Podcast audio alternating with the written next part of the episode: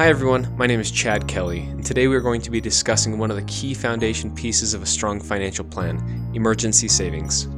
We will be hearing from Patrick Brady, who's one of the advisors here at U M A Financial. Hope you enjoy.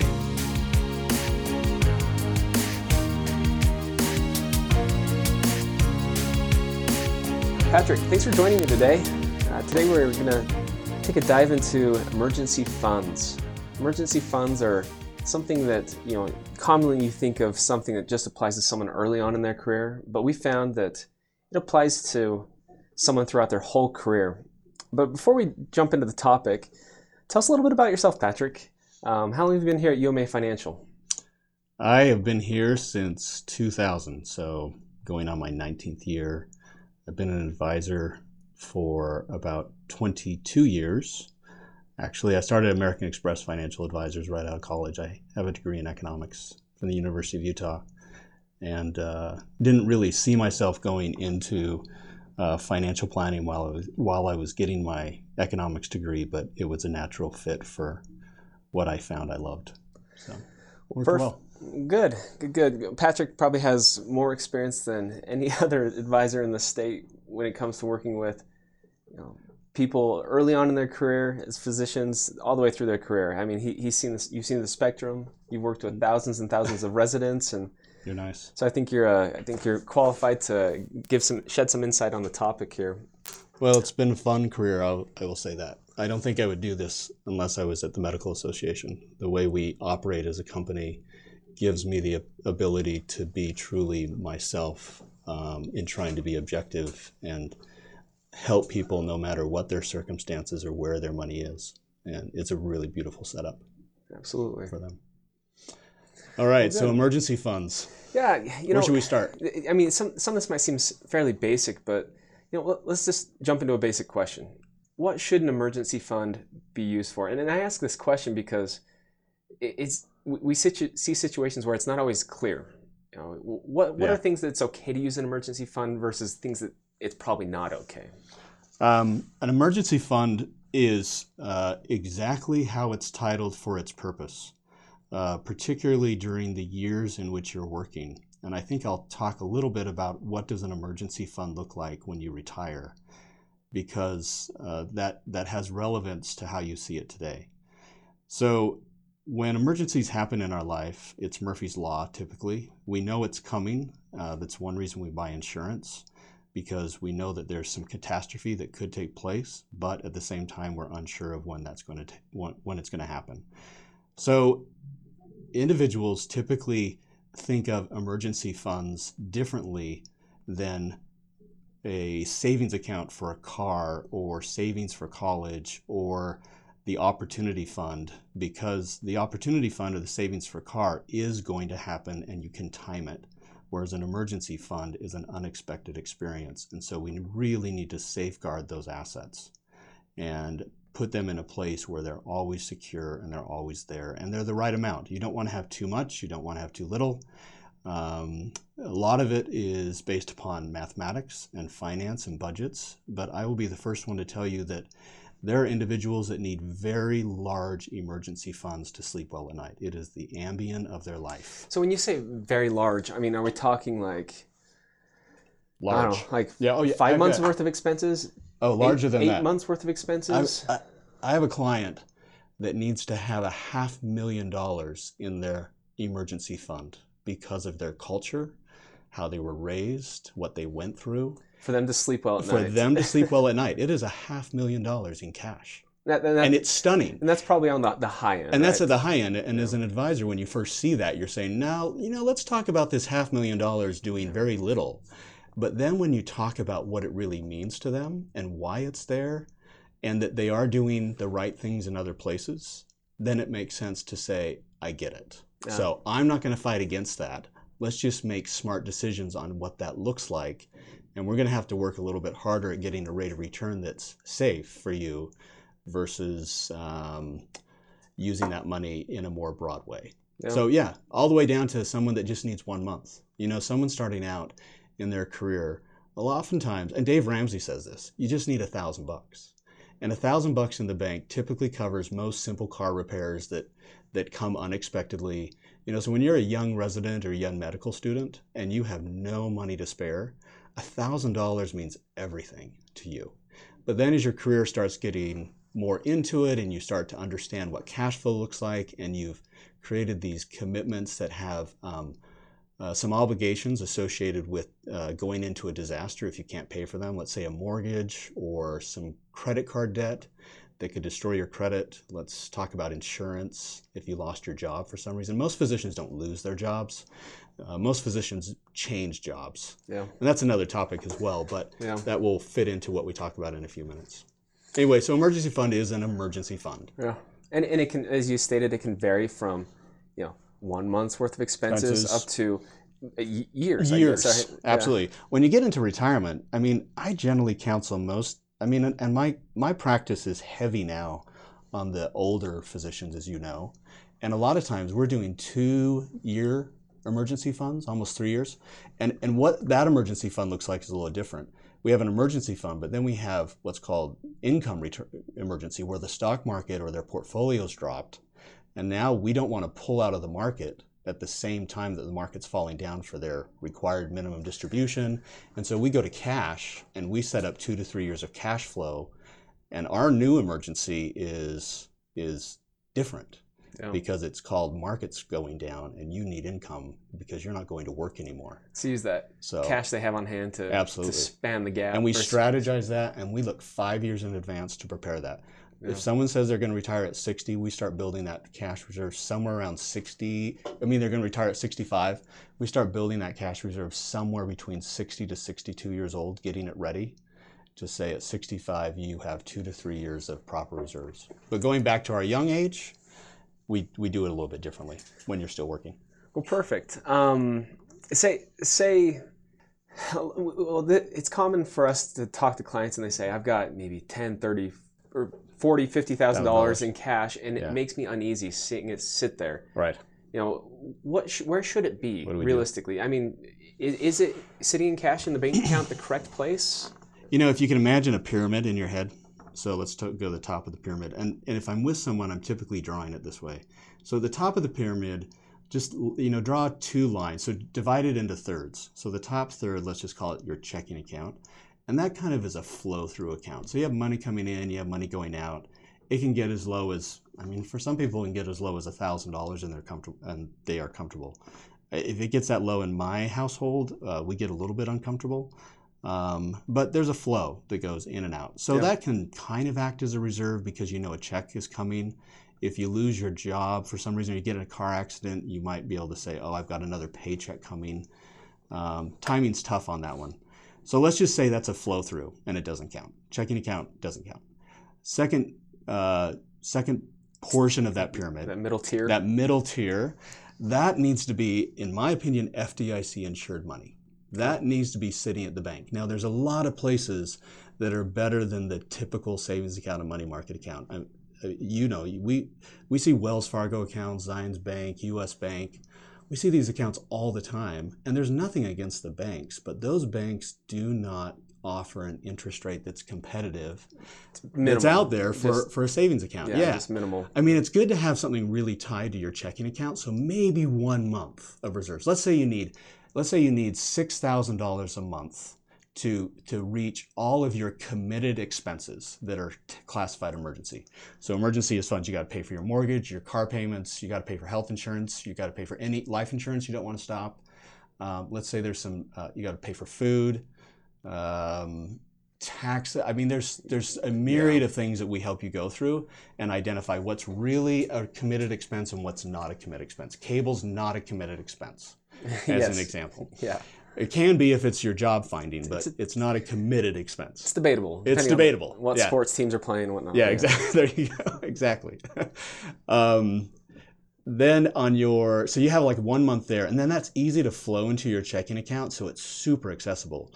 But when you're going to second and third month, and, and maybe not even all of the first month, go to some place like Ally Bank, go to an online bank. So F D I C insured, American Express Bank, Ally Bank, Discover Card Bank, and, and by the way, most of these banks are in Utah actually where they're established because of our loose banking laws. So the largest bank in Utah is Ally Bank, yeah. but it's yeah. owned by General Motors, and it was renamed after General Motors. G M A C went bankrupt back in two thousand seven, and they had to reclassify their bank to Ally Bank. So yeah, it's a very secure product. Even though they had some bad mortgages, they restructured very nicely, and that's ultimately who owns Ally Bank to this day. But American Express Bank is over in Fort Union is their headquarters. Well, they were their headquarters, now they moved over on I two fifteen.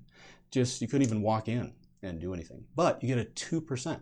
So if you're getting like zero point two five, zero point four in your savings account over at U S Bank, you can get a three hundred, four hundred percent higher rate of return just by being smarter with your cash reserves.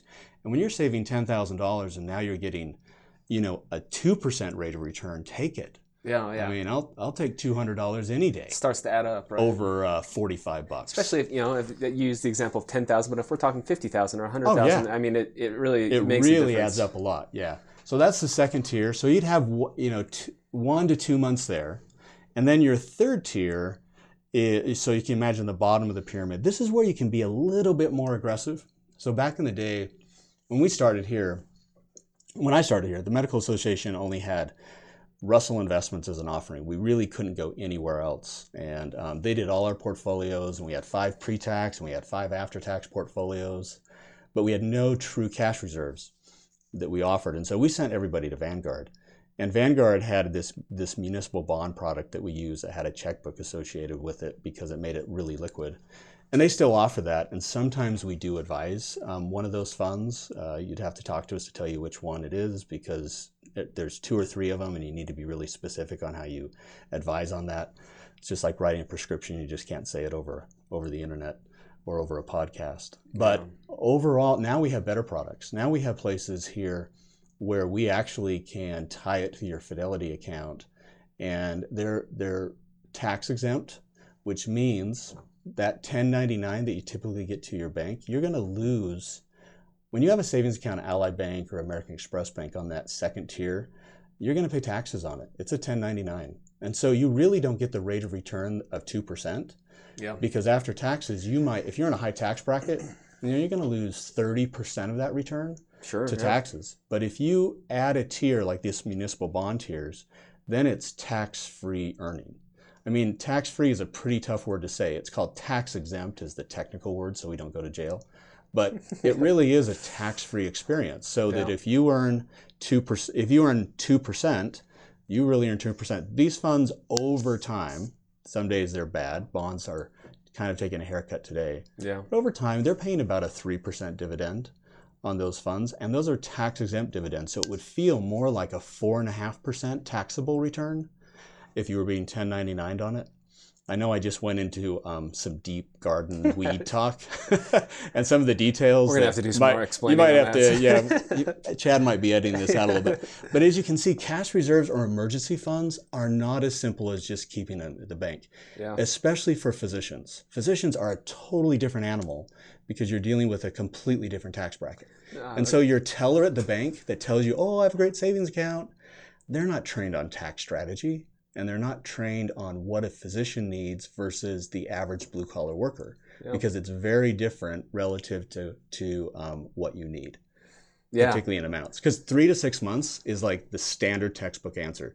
If you go to a Dave Ramsey course, he's going to tell you six months cash reserves. Well, physicians, they don't need six months of cash reserves necessarily if they have the proper type of disability policy. Yeah. So kind of the the trend you're you're explaining is that the longer your time horizon is, the, the more aggressive you could be. Yeah. Right. Yeah. So, so if you it, have if you have three to six months in cash reserves because that's your Ambien, that's how you sleep well at night. Yeah. That bottom tier of that pyramid can be more aggressive. Yeah. Because we have that that middle tier or that checking account. We have different sources of income that we go to very first. Yeah. Dip into the top Dip into ones those first. top ones first, and then by the time we, if the disaster even lasts for three months, then we're going to that bottom tier. You can start and pull, we start pulling money out of a, there. a brokerage yeah. account or exactly. Yeah. So um, we have different ways of doing it. So a brokerage account can work for that bottom tier, yeah. but it has to be the right investment in a bro- a brokerage account isn't stocks. Yeah. For a, a true emergency fund. Yeah. Now, if you're investing for longer than four years um, on these things, um, yeah, you, you can consider having some equities inside there. Sure. But they're, boy, they're a small portion of equities, and they're typically a really, really broad index fund or E T F. Super cheap, and it's just very, it's really broad. Yeah. Broader than the S and P five hundred most times. Um, maybe the total stock market index or something like that. So, so, I mean, the short answer is you don't look at your, even if you have a large emergency fund, that's not the area of your portfolio you look for growth or to take risk. It's, you know, you, you can you can blend some some risk or stock exposure in there if, for the if your time term. horizon, yeah, it, you know, if it, if it applies to your situation, but for but the to most bring it part, to the purity of the emergency fund podcast you're offering. We don't put stocks in emergency funds. Makes sense. Nope, not at all. Makes sense. So. You know, another common question we get, people will say, hey, you know, I have a great disability insurance policy, you know, either long-term or short-term. If someone has, you know, a disability policy, do you need an emergency emergency fund still? Does it make sense? Or can you just simply rely on that disability so policy? So the disability policies are tied, so disability policies have what's called elimination periods, and we all have them. And elimination periods typically for physicians who have a private disability policy, if you wrote it through a broker, um, a lot of guys in, in uh, gals in Utah have, and when I say guys, please, I'm classifying all human beings. yeah. um, they have uh, Northwestern or The Standard, um, our most common, the Principal is a commonly written one in Utah. Yeah. And you have about one hundred eighty day waiting period is the max, but typically it's ninety days. Yeah. The trick on that though is disability policies, so you have three months before you get a flow of cash. You yeah, technically yeah. have four months because they pay on the last day of the third month. Oh. And so really you're almost into the one hundred twenty days, and and if you don't recognize that, you get really frustrated when you say, hey, I'm ready for my disability yeah. payment on day ninety-one. You're waiting for that check, and what it's, they say it's not is, showing up. Oh, it's day ninety-one. Now we're counting you as disabled. We'll pay you at the end of this thirty we'll days. We'll start the process of getting the money sent out. Exactly. So you need four months to cover a ninety day cash reserve yeah. uh, policy relative to a disability policy like that. If you have a six month or one hundred eighty day waiting period, you really need seven months before you're gonna yeah. get a paycheck. And that changes just a little bit of the dynamic, because now you might have to go to your family, you might have to dip into a retirement plan. You're scrambling. You're scrambling yeah. for money. And so going back to, yes, you need a disability policy. Cash reserves, we typically tie to the disability policy's elimination period. So if it's a ninety day, we say about three months, assuming you have good cash flow in your checking account. Um, and if it's six months, like at Intermountain Healthcare, I think you need a six month reserve. So a lot of the group policies have six month waiting periods, yeah, and you need is, to double check that. Which is very common. That's... And they cover it by doing a short-term disability. Yeah. Intermountain used to give an automatic short-term disability to everybody. I don't think they do that anymore. Now you have to sign up for it. Okay. Yeah. But um, you need to check. If you're in a group employer in Utah with like Ogden Clinic or Tanner Clinic, or if you're out of the state of Utah, we're sorry we're talking about Utah so much. Make sure with your group that you understand what that elimination period is and match your your cash flow to it. The other thing to mention on this is a lot of this depends upon if you are married or you have a significant other and you share expenses and you share income. So if that, if your significant other has um, income that you can count on, kind of like physician income, yeah. that you, you're both physicians, then maybe your cash reserves needs to be smaller. Because yeah. the likelihood of you get both getting in a car accident is real, but it's less likely than, you know, statistically, than just one of you getting in an accident or one of you being disabled for some purpose. So you you need to look at that, and we can give you counsel exactly how to do it. There's some metrics we follow. Um, we just don't second guess on this stuff. We actually follow some patterns when we're meeting one-on-one. No, and and that's that's kind of important to know. We don't, I said this before, physicians, the likelihood of you losing your job is not very high. Now, if you're earning less than your spouse and he or she loses their job and they're not a physician and you rely upon their income, you better have a solid cash reserve that's not based upon work experience. Physicians either die or get disabled is the most likely case to use the emergency fund. Yeah. Or they're, or someone like a mom is dependent upon them yeah. and they need to work and help them. That's some great but, counsel. But that's typically what we worry about. Well, good. Not job loss. Yeah, yeah. Now, a lot of times we think of just someone who's starting out in their career um, as the, the ideal candidate of someone who needs to build an emergency fund. But we see this, I mean, through every stage. Maybe someone has an unexpected unexpected expenses. They deplete their emergency fund later on in their career. Yeah. But so, I mean, generally speaking, you know, if someone's sitting there saying, I, I don't have an emergency fund, how should they prioritize that in relation to student loan debt, saving for retirement? Yeah. You know, where where do you prioritize it? So I'm going to go through a few items. Let's start with number one. If you are married, or if you have a significant other, and you are together, the person that is most concerned about that risk of not having an emergency fund wins this argument to me. Yeah.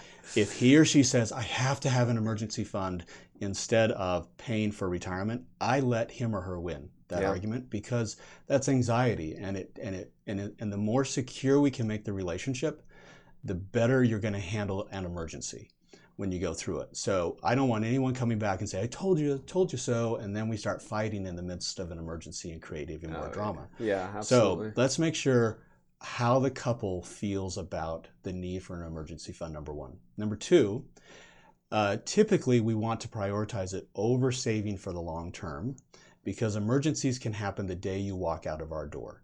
So we can't assume it's going to happen three years from now. We have to assume that it happens at any time, and we yeah. need to immediately start prioritizing that at any time. Goes back to Murphy's Law, right? Murphy's Law, exactly. We can we can say, you know, if you're thirty, I can pretty much say you're not going to retire until you're sixty to sixty-five. I can't say, oh, you're not going to get hit by a bagel truck until you're sixty. So yeah. we don't need to worry about that right now. Yeah. So we look we look to prioritize that, and um, and we want you to start saving somewhere between five to ten percent of your take-home pay at least. It would be nice if it was your gross. That's sometimes overwhelming for people to even do that amount, but we start looking through and saying, where is there excess that we're using in an inappropriate way? Unfortunately, it does go to a little bit of budgeting conversation. Those are painful conversations because it makes you really become accountable for how you live yeah. and how your emotions spend. But when you're going back to the idea of saving, we can help you find some money. Now, there's some other tricks out there. Chad, you use them. I use them. I, I don't. I think some of the other advisors. I use it on myself. So I use two apps on my own that I continuously save, and it drives my wife crazy sometimes when she sees our checking account and she sees these daily withdrawals of a certain amount. What are you spending money on? That go over this company. Yeah, exactly. Now it's the same amount every time. So I use a program um, called Acorns. Yeah. And Acorns an app. You can buy it on an iOS or an Android. Yep. And what it does, it does two things. You can either do what's called a roundup, and a roundup means that if you spend ten dollars and fifty cents at the store, you give permission to Acorns to round up that purchase to uh, eleven dollars. The next whole dollar. The next whole dollar. Yeah. And so, you know, you could acquire in a day through two people using a debit card Uh, five to six dollars in whole dollar roundups, and then Acorn has permission to transfer that to them, and then you can choose one of five portfolios um, to invest that, from very conservative yeah. to very aggressive. Now I use it for um, kind of some uh, moderate investments. I use this as this is one of my travel funds as an example. Yeah, great. It just sits there and acquires money for travel. Um, and some other needs that we have in our life where we just kind of randomly save. And then I also have it on that every day it saves a certain amount of money from my checking account, whether I have roundups or not. Yeah. And and it includes weekends. So on Monday, I have I have three payments that come out every Monday: Saturday, Sunday, and Monday. Hmm. And then it goes into my Acorns account. And that thing is great. And I love looking at it. It's very addictive. It's it's almost it's the gamification process of savings yeah. because I get to watch myself play this game, and it's on autopilot. I never change it. Let's be honest. I'm too lazy. scaling. Let's be honest. Scaling back your life and carving out things you like to do, yeah. and build an emergency fund, like on the fun scale, is like an all-time low, right? It's an all-time. Yeah, it's the biggest downer of my life. And so yeah. it's depressing. And so yeah. I think I think that's a great tool to. to say, hey, we're going to make it so I don't have to write a check. I don't have to do anything. It just automatically happens. Yeah. It's kind of neat and fun to see this account grow and know that I can use it whenever I need. Um, and we do it here with Fidelity. Yeah. You know, we can do it in other ways, but this is a little bit different of a tool that even makes it even more pain, less pain. Yeah. yeah. You know, it's like a prick of a finger from the doctor versus a, a good on penicillin shot. Yeah. So it just doesn't hurt as much, but it's happening all the time. That's one. And then the other one is called Digit. Digit I use as well. And Digit I give permission to go in and look at my checking account balance yeah. every day. And it has an algorithm to determine how much it can save that day based upon my spending patterns. It's a fantastic app. It looks overly simplified, but it's great. And so some days, like when I first get paid and my paycheck comes in, yeah. I get a whopping amount that seems to come out. Sure. But it's never destroyed me. And I can change it. I can tell them to spend less. I can tell them to spend more. And I can do it on the app and just say a little more, a little less. I can like dial it up and down. Um, but that one's been a good one too. And I, I like that account. I actually use that account sometimes when those unexpected expenses like soccer dues come out. yeah. And my wife surprised me and says, hey, yeah. LaRocca, they, they need another five hundred bucks. Oh, yeah. And yeah. it's like, what? I had no idea that was coming. Well, now instead of panicking, I can go to my Digit account and I throw over five hundred dollars. It takes three days to go from Digit to my checking account. Yeah. And I'm back to normal in my brain, and I didn't go through this anxiety attack in, in my head and think, oh, I've got to, yeah, Heidi and I've got to sit down and talk about these LaRocca dues. You know what? Yeah. I've planned for it because I know we're not good at sitting down and talking about yeah. LaRocca dues. And you're, I do this for a living. You're not sitting down saying, what am I going to give up in my life? Like, exactly. Because it's already built in. Yeah. And so, like, don't you think it's easier to budget savings than budget spending? Like, yeah. to budget, I'm going to save two hundred dollars a month. Yes. Versus absolutely. I'm going to spend less than two hundred dollars a month and then move it over. So if you can budget your savings or turn it on autopilot like these little apps, Chad's original question of how do I start building up this account yeah. even after I've depleted it? Yes, it takes time, but so does losing weight. So does getting back in shape. So does getting your health in order. I mean, everything takes time, but time yeah. is on your side, and the best time to start is right now. It's not tomorrow. Yeah. So we can kind of help you figure out how to start like right now. And it's not just opening an account at U M A Financial Services. There's a lot of other ways we can do it. Yeah. And, you know, I guess to kind of wrap this up, you know, it's an emergency fund. We have gone longer is... than our twenty minutes. Sorry. I told you, I'm a long talker. No, no, this has been good stuff. My clients who are listening to this are going, oh, yeah, this this is totally normal. This is no surprise. We're going over. Yeah. You know, an emergency fund is kind of the foundation of any financial plan. You know, you, you it's it's fun to start saying, oh, you know, I, I see my four oh one k accounts or my brokerage account balance is growing and doing well.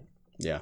And it might not be as fun to see think about emergency savings, but it really is the foundation. Without it, it is crucial. The plan will fall apart, especially in the face of a, an emergency yep. or disaster. So, you know, it's important, and you know we, we see it. It's like gas being, in the car. We see it being relevant from it everyone really from medical important. School through retirement. So yeah, they have to have it. So it's, one one of the things I better just quickly mention. Absolutely. Yeah. One of the things that comes up is, well, I get a match in my four oh one k. Shouldn't I be putting that in? If we can do that and save for retirement, the I mean for emergency fund, emergency. The answer is yes. Yeah. We recognize that. We don't want to give away that free money. Yeah. We try to help you to see can we do both. Yeah. That that is true. But after that match is reached, you've got to go back to emergency savings, get that up, and then we'll go overfund retirement. I just had to throw that in so people don't think we that's, missed that. No, that, that's a very, it is important. Very good point. You don't you don't want to leave money on the table that yeah. could could be yours. Could be yours. So very good point. Anyway, sorry for jumping in on that. No, no, Pat, Patrick, you've given some great insights. Thank you for uh, carving some time out and uh, sure. taking a dive into this. Anytime. And uh, you know, like you said, any questions, send them our way. And. Um, Thanks again, Patrick. Thank you. It was fun.